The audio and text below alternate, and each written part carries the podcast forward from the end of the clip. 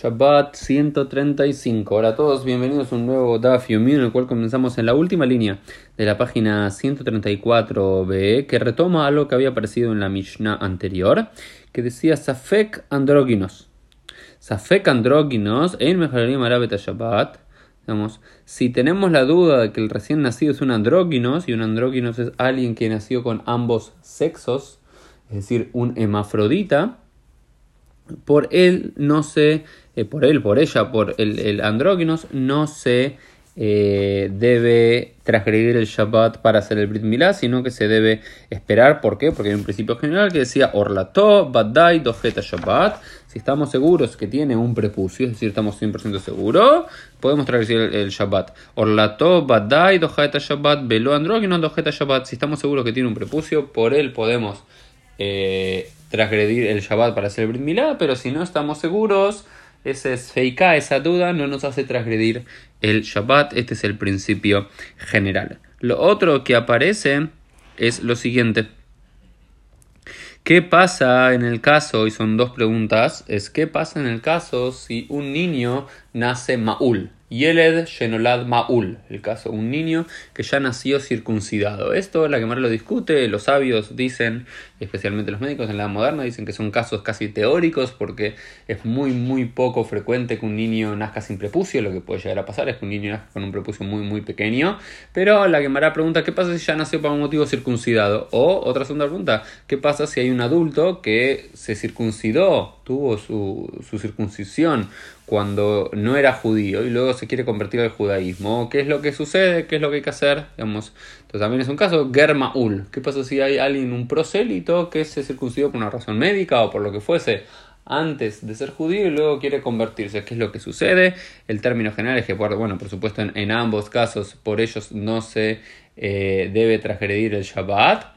Sin embargo, en ambos casos se hace lo que se llama Atafat Dam Brit, que se hace como una pequeña punzada en eh, lo que sería el prepucio, que sería la, punta del pene, para sacar un poco de sangre y con eso hacer, digamos, el pacto a través de ese, ese pequeño goteo de sangre, que si bien no se puede realizar el Brit Milá, algún tipo de, em, de medida, algún tipo de proceso se hace, que es lo que se llama Atafat Dam Brit, que es una práctica muy muy conocida es importante en nuestros días que se conozca que cuando es imposible hacer el Brit Milá, porque ya se hizo por cuestiones médicas y demás, y luego alguien quiere pasar por el proceso de adopción del judaísmo, es lo que se suele hacer y esto lo discuten aquí en la, eh, en la quemará.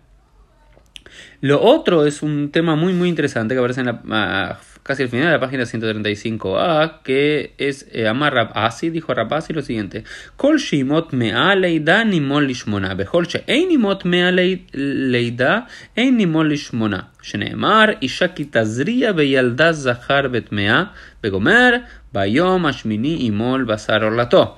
Este es el versículo, uno de los versículos clave bíblicos de Levítico capítulo 12, donde aparece la mitzvah propiamente dicho de hacer la circuncisión, que es así es.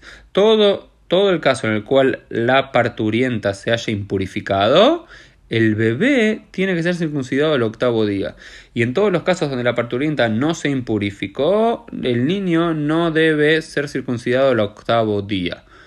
Es decir, este, en el segundo caso no es necesario hacer el Brit Milá en Shabbat. ¿Cuáles son los casos? Si un niño nace por parto natural, esa mujer quedó impurificada, ¿sí? porque nos dice la, la, la, la Torah, y ya betmea, una mujer que dio a luz a un niño quedará impurificada durante siete días, y el día octavo se circuncidará. Entonces hay como una conexión entre que la mujer dio a luz por parto natural, ergo quedó impurificada durante siete días, ergo el día octavo es el Brit Milá, y por esa razón, si nació en Shabbat, al otro Shabbat hay que hacer la circuncisión del Brit Milá. Pero ¿qué pasa si un niño nace por... Eh, eh, Rashi, por ejemplo, Rashi comenta aquí que Gon Yotzedofen, un niño que nace por otros medios, es decir, que por un motivo tiene que nacer por cesárea a través de una operación, la mujer no queda impurificada, es decir, no tiene que estar impura, no se la considera impura durante siete días, por lo cual no, es necesariamente, no necesariamente se tiene que hacer la, circuncisión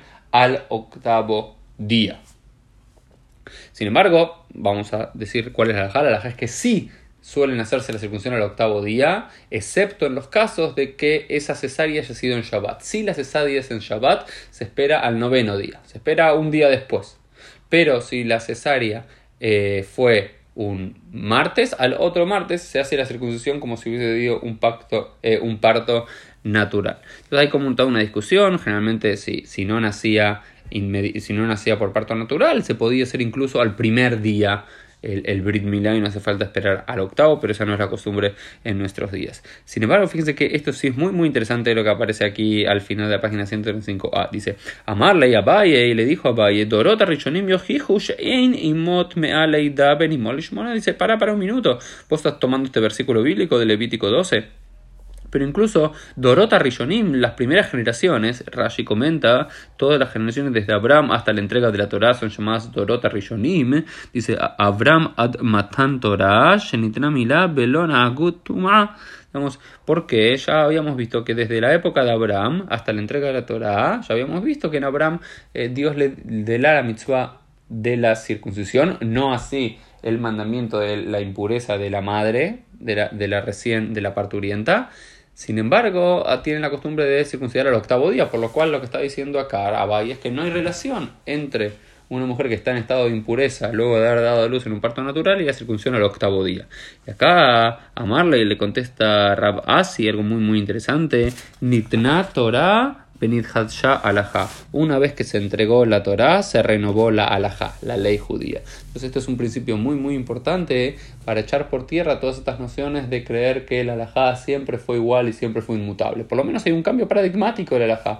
¿Cuándo se hace cambio paradigmático de la Alajá? Cuando se entregó la Torá. Antes de la entrega de la Torá, las Dorota Rishonim, como se lo llama, realmente no, no tenían por qué cumplir la Alajá como fue la Alajá. En Matan Torah tenían quizás otra Alajá, quizás tenían otra ley, porque la Alajá, la ley del pueblo judío, se renovó completamente en ese momento. También se va a decir que se renueva luego Yemot Mashiach, en los tiempos en los cuales vendrá el Mashiach, que muchas alajot cambiarán, pero muchos sostenemos que a lo largo de estos 3.000 años de historia, la alajá también puede y pudo y eventualmente cambió en diferentes momentos. Pero sea como sea el caso, por ejemplo, muchos se preguntan cómo puede ser que Abraham le haya entregado las visitas eh, carne y leche, o cómo fue que Jacob se casó con dos hermanas, siendo que la alajá, el kashrut prohíbe y las leyes de Arayot prohíben casarse con dos hermanas. ¿Cómo puede ser? Bueno, porque la alajá en esos tiempos eran otros, sin, embargo, se renovó toda la alajá en el momento de la entrega de la Torá. Esto fue el Daf del día. Nos vemos Dios mediante en el día de mañana.